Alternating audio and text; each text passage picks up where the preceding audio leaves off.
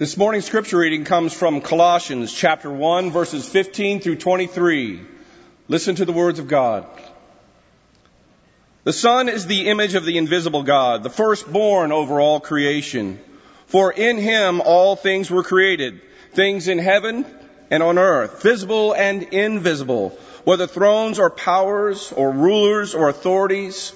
All things have been created through him and for him. He is before all things, and in him all things hold together. And he is the head of the body, the church. He is the beginning and the firstborn from among the dead, so that in everything he might have the supremacy. For God was pleased to have all his fullness dwell in him, and through him to reconcile to himself all things, whether things on earth or things in heaven, by making peace through his blood shed on the cross. Once you were alienated from God and were enemies in your minds because of your evil behavior. But now he has reconciled you by Christ's physical body through death to present, present you holy in his sight, without blemish and free from accusation. If you continue in your faith, established and firm, and do not move from the hope held out in the gospel, this is the gospel that you heard, and that has been proclaimed to every creature under heaven, and of which I, Paul, have become a servant. This is the word of God for the people of God. Won't you please bow your heads and join me in a word of prayer? Father, once again we humble ourselves before your word, asking that its truth, its wisdom, its power would speak to our hearts and to our lives so we can go out and live as your people, experience your blessings and be a blessing to others. We pray that in Jesus' name and all God's people said. Amen. Well, a couple of years ago, Time magazine conducted an opinion poll and they asked Americans who they thought was the most significant person to have ever lived. And the number one name on that list when the poll was completed Number one name on that list by a large margin was Jesus Christ. Nearly 87% of Americans identified Jesus as the most significant human being who ever lived. Now, not all of them believed that Jesus was the Son of God, the Savior of the world. Some saw Jesus as a gifted teacher. Some saw Jesus as a courageous prophet. Some interpreted Jesus to be a misunderstood radical. But all those who named Jesus as the most significant person agreed on one thing, that no one has impacted the trajectory of human history quite like this one individual. Now those of us who call ourselves Christians, we, we believe Jesus is in fact the Son of God, the, the Savior. We believe that He was God in the flesh as it says in the Nicene Creed of one substance with the Father. Jesus said, I am the Father, are one. If you have seen me, you have seen the Father. We call Him Lord. We call Him Savior. We commit ourselves to worship and serve in His name and experience life in the power of His Spirit. But I got a question for you this morning. How well do we really know Jesus? How many books have you read about the life and teachings of Jesus? How many hours have you spent studying his claims, His promises, His miracles.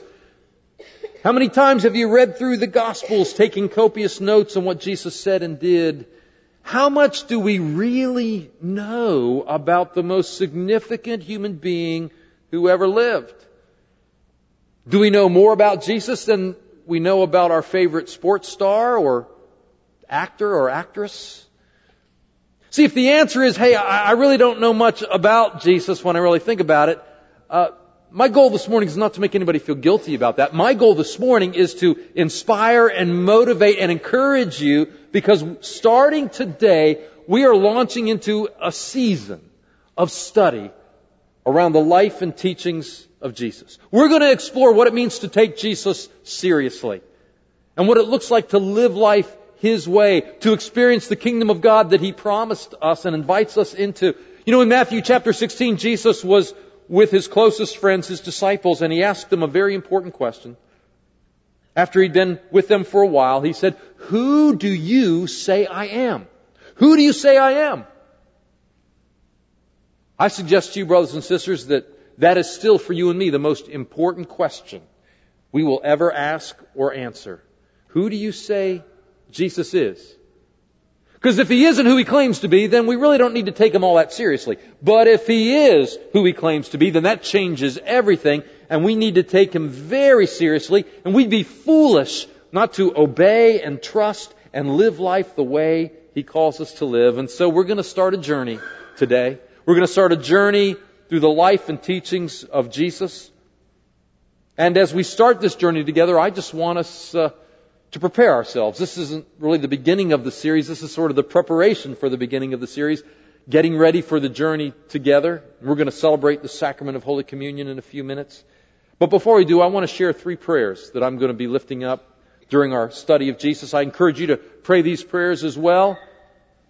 When uh, our children were little and Lynn and I were taking them on trips either to go see their grandparents or go to the beach for a week or take some other trip, uh, we always would stop there in the driveway after we'd loaded up the car, got everybody in, and got ready to go. Before we pulled out of the driveway, we'd stop there and we would all hold hands and we'd say a prayer before we started our journey. Just a prayer that God would watch over us, keep us uh, safe, keep keep us from being too angry with each other on the long car rides, this sort, this sort of thing.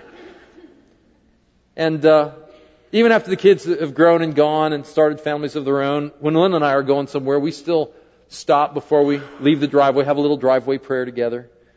And so I think it's appropriate as we begin this journey, we have a, a little prayer. And uh, I'm going to be praying for three things. I want you to pray for these as well. Uh, first of all, I'm going to be praying in this series that you and I will come to recognize the uniqueness of Jesus. How unique He really is. And how, because of Jesus, Christianity is unique among all of the other major religions of the world. You know, some people believe that Jesus Christ was an important historical religious figure, much like Muhammad or Moses or Buddha or Gandhi or any other religious figure in history. They, they, would lump Jesus in the same category with all of those, sort of as an enlightened human being who had a vision of what morals and ethics should be like. And certainly Jesus was a gifted teacher, but he claimed to be more than a gifted teacher. He claimed to be the Son of God, and that makes him unique. He, he claimed to be God in the flesh. Buddha didn't claim that. Moses didn't claim that. Muhammad never claimed that. Only Jesus made this audacious claim to be God in human form, dwelling among us, to reveal what God is like. When I was a freshman in college, one of the courses I took was called Intro to World Religions. And I can remember the first day going into that class, sitting down, the professor stood in the front of the class, and he told a little story as an introduction to the class. He, he, told a story that maybe many of you are familiar with, the story of the blind man and the elephant. Have you heard this, some of you? It goes like this. There were five blind men wandering through the jungle, and they stumbled upon an elephant. They'd never experienced an elephant before. They weren't sure what an elephant was like. But in their blindness, they, they groped about trying to, to feel the elephant, to figure out what an elephant was like. And they all got to different parts of the elephant and they began to describe their experience of the elephant. Well, one of the blind men had a hold of the elephant's ear. He said, Oh, an elephant is like a big fan. Another blind man had a hold of the elephant's trunk and said, No, an elephant's not like a fan. You're all wrong. An elephant is like the, the thick, sturdy branch of a tree. A third blind man had a hold of the elephant's leg and he said, no, you guys are wrong. An elephant's not like a branch of a tree. An elephant is like the trunk of a tree, thick and sturdy. Another, uh, another blind man had his hands on the side of the elephant and said, you guys don't know what you're talking about. I can tell what an elephant is like. An elephant is like a flat wall, large and broad. And then the final blind man said, you guys are a bunch of idiots. I can tell you what an elephant is like. He had a hold of the elephant's tail and he said, an elephant is like a rope. And so my professor, after telling the story, and just to make sure we dumb freshmen could kind of draw conclusions, spelled it out for us. He said, this is like all of the religions of the world. They're, they're all like blind men at the elephant. Each of them has a, a piece of God, a, a section of God that they've experienced, and that's their understanding of God. They're all incomplete, but they're all equally true and right. And that story sounded pretty good when I'm a freshman, sitting in intro to religion, world religion class. Made sense, especially coming from a learned professor. But it wasn't until years later that I noticed the flaw in that story. Maybe you know what the flaw is. See, the story is told from the perspective of somebody who's above it all, looking down and seeing the whole picture, seeing that it is actually an elephant, and that these are actually blind persons with just a, piece of the elephant. My professor was assuming a position of superiority that he had no right to assume. Because the truth is, the story only works if somebody is above it all who can see it objectively. My professor was a blind man just like the rest of the blind men in the jungle. The story doesn't really work. It sounds good, but it's not accurate. See, I think it is wise to say that all religions have some form of truth to them, and I think it's fair to say that God is bigger than any one religious perspective, and that all the religions of the world should be respected in some ways, at least the peace-loving religions of the world. But the fact of the matter is, Christianity is unique among all the other world religions.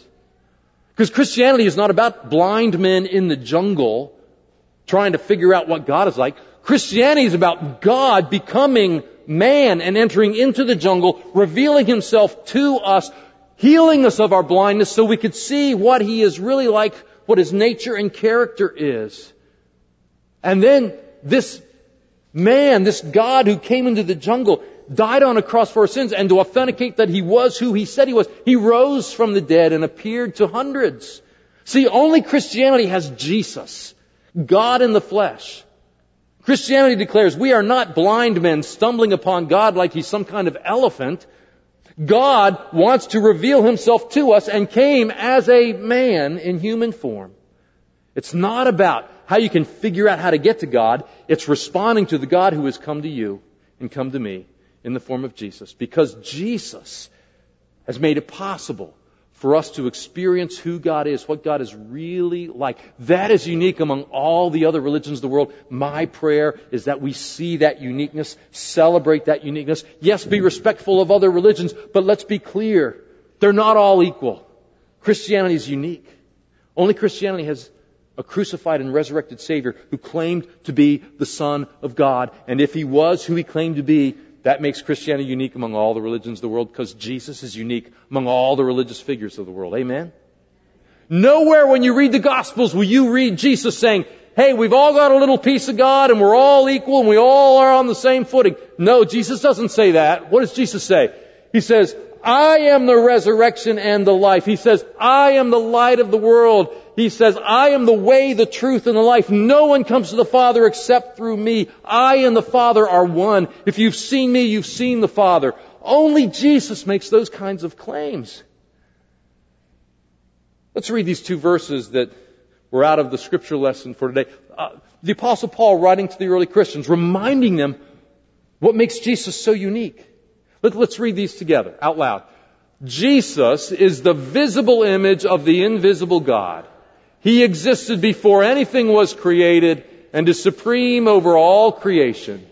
For God was pleased to have His fullness dwell in Him.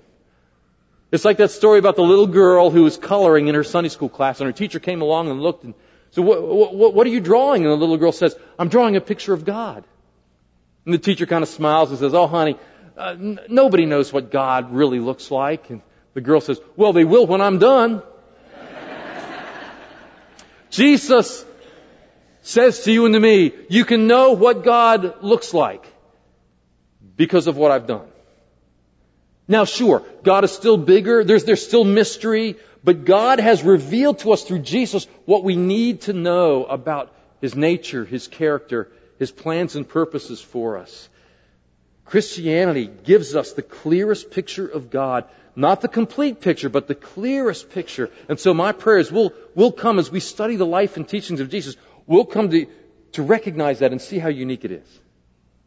Here's my second prayer. My second prayer is that we'll allow Jesus to surprise us, even shock us, perhaps even offend us sometimes.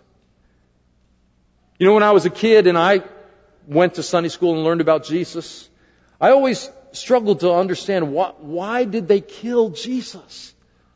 I mean, why would you kill someone who was good and kind and went around telling people that God loved them and forgave people their sins and, and fed the hungry and healed the hurting. Why would anybody want to kill Jesus? It just didn't make sense to me.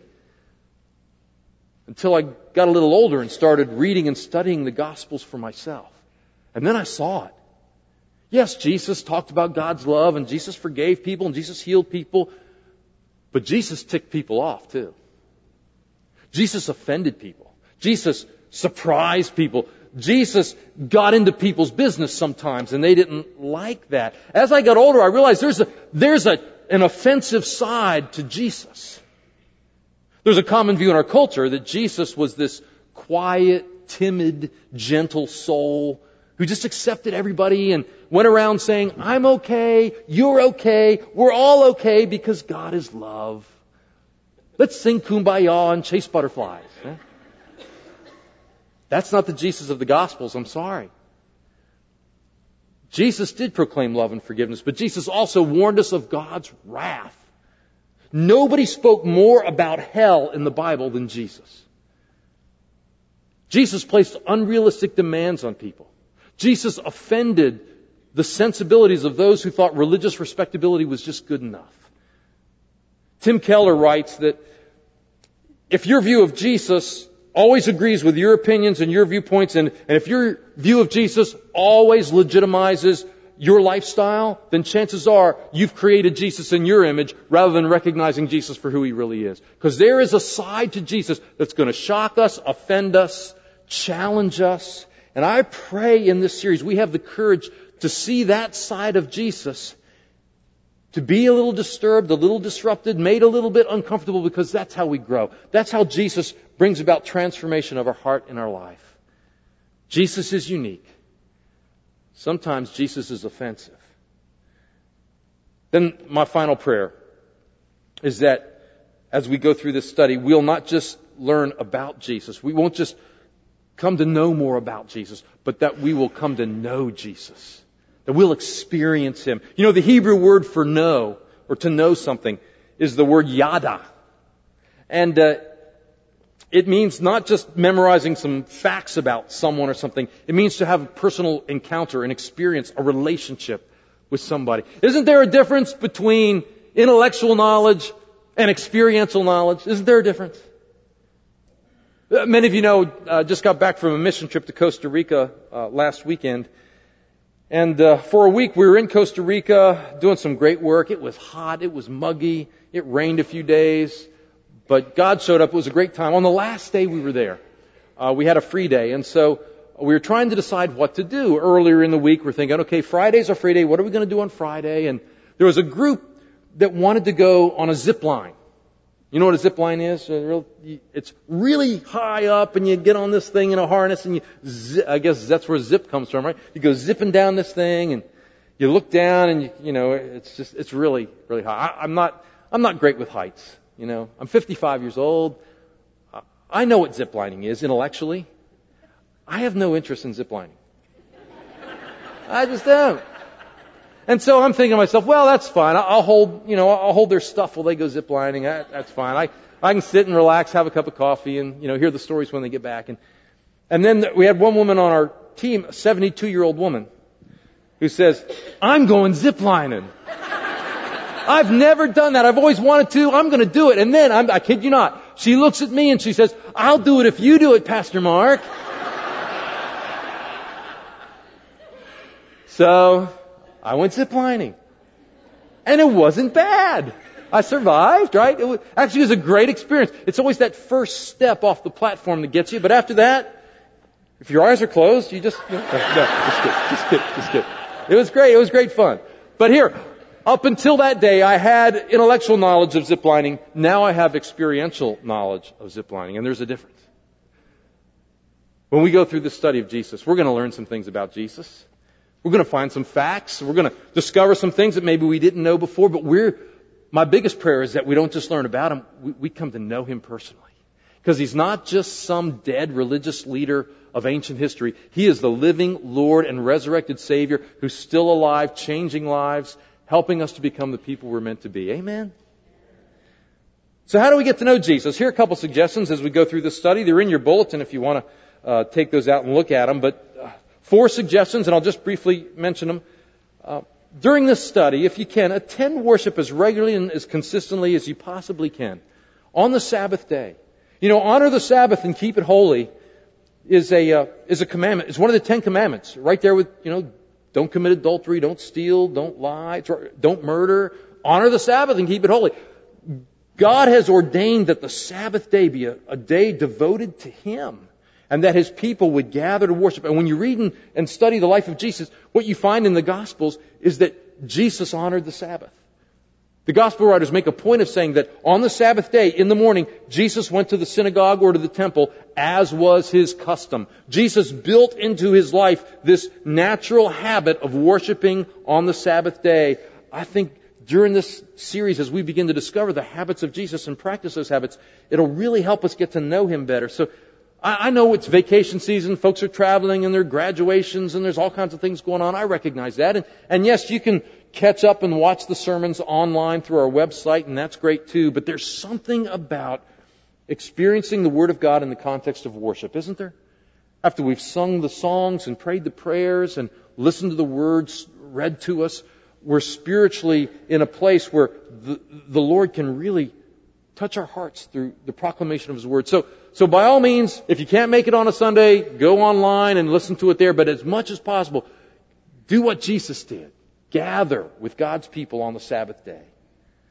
Secondly, uh, I think I'd also want to encourage you to take notes throughout this series. Uh, we're inviting everyone to have a free notebook. We're giving these away in the gym after the service. Go get yours.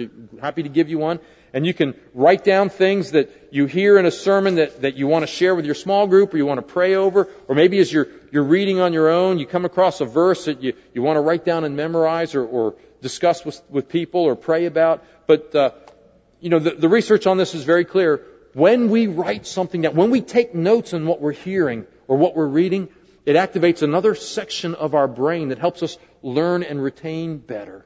So I'd, I'd encourage you to Get a journal and, and use that to reflect upon God's Word as, as we go through this study together. And then, uh, thirdly, read all four Gospels Matthew, Mark, Luke, and John. They're, they're the oldest documents we have related to the life and teachings of Jesus. They were written by individuals who either were eyewitnesses to Jesus or, in the case of Luke, interviewed eyewitnesses of Jesus. And they were all written within uh, a generation of Jesus' lifetime.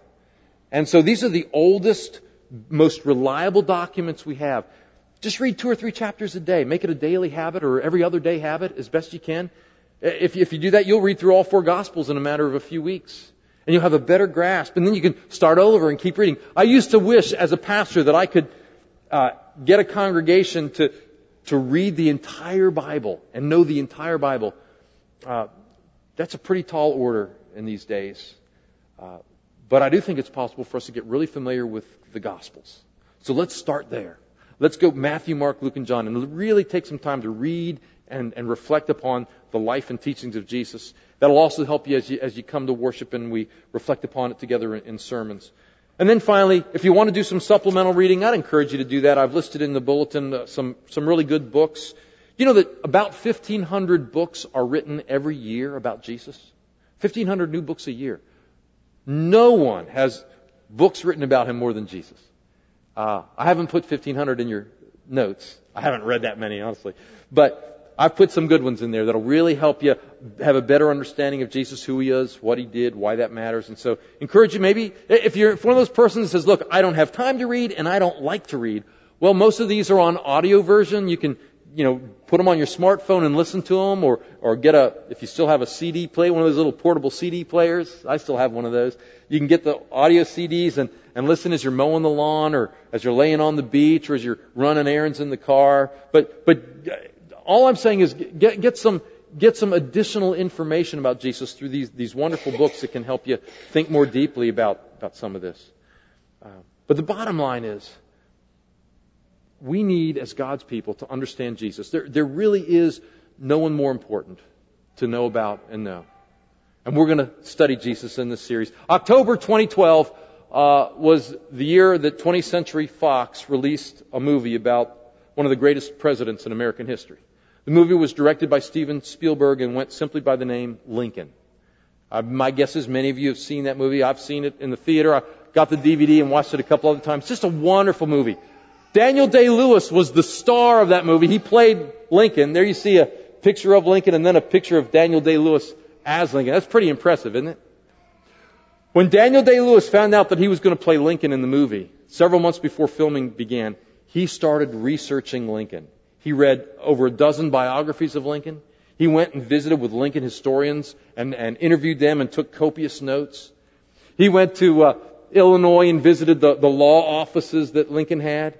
He went to Indiana and visited the log cabin, Lincoln's boyhood home. He, he got a copy of every speech Lincoln gave, every letter Lincoln wrote. He read over them and, and reflected upon them and, and journaled about them. He immersed himself in Abraham Lincoln. And then when filming began, he took on the persona of Abraham Lincoln and he never got out of character. The whole time. Not even during breaks, not even on weekends, not even evenings. He stayed as Abraham Lincoln. He re- required all those who were on the set to refer to him as either Mr. Lincoln or Mr. President. Uh, Sally Field played Mary Todd Lincoln, the wife of Lincoln, and uh, he required her to call him Abe. And he referred to her as Mary. Uh, he stayed in character the whole time. After the film was released, uh, and uh, people began to see what a great job he had done of playing Lincoln, he was interviewed, and one of the things he said was that he said that while he was playing Lincoln, he, he felt like he'd almost become, literally become Abraham Lincoln. And he said, I felt like there was a, a part of Abraham Lincoln living inside of me. And he said, even now that the movie's over, I feel like there'll always be a part of me that's Abraham Lincoln and a part of Abraham Lincoln that's me. You know where I'm going with this, don't you? If an actor can do that about a great American president, we as God's people can do that about our Lord and our Savior, who really is a living presence. And as we begin to understand who He is, we'll begin to experience Him personally in a very real way so that people can see Jesus in us. Can you imagine if you're married, what, what your marriage will begin to look like as you begin seeing your spouse and treating your spouse the way Jesus teaches? Can you imagine what it'll do if you're a parent with children? What it will do for your children, the legacy you will leave for your kids if they see you living your life with the character of Jesus. Can you, can you imagine the peace and the power you and I can experience as we go through the trials and struggles of life, knowing that ultimately all is well because His grace is sufficient. We have His wisdom, we have His power. Imagine when we come to the end of this life, as we all will, and we experience the ultimate promise that Jesus left us. We enter through the door of death into the next life, and He is there to greet us. We see Him face to face and we'll recognize him in the next life because we came to love him in this life. That's my prayer for our journey together. Let the journey begin. And let us pray.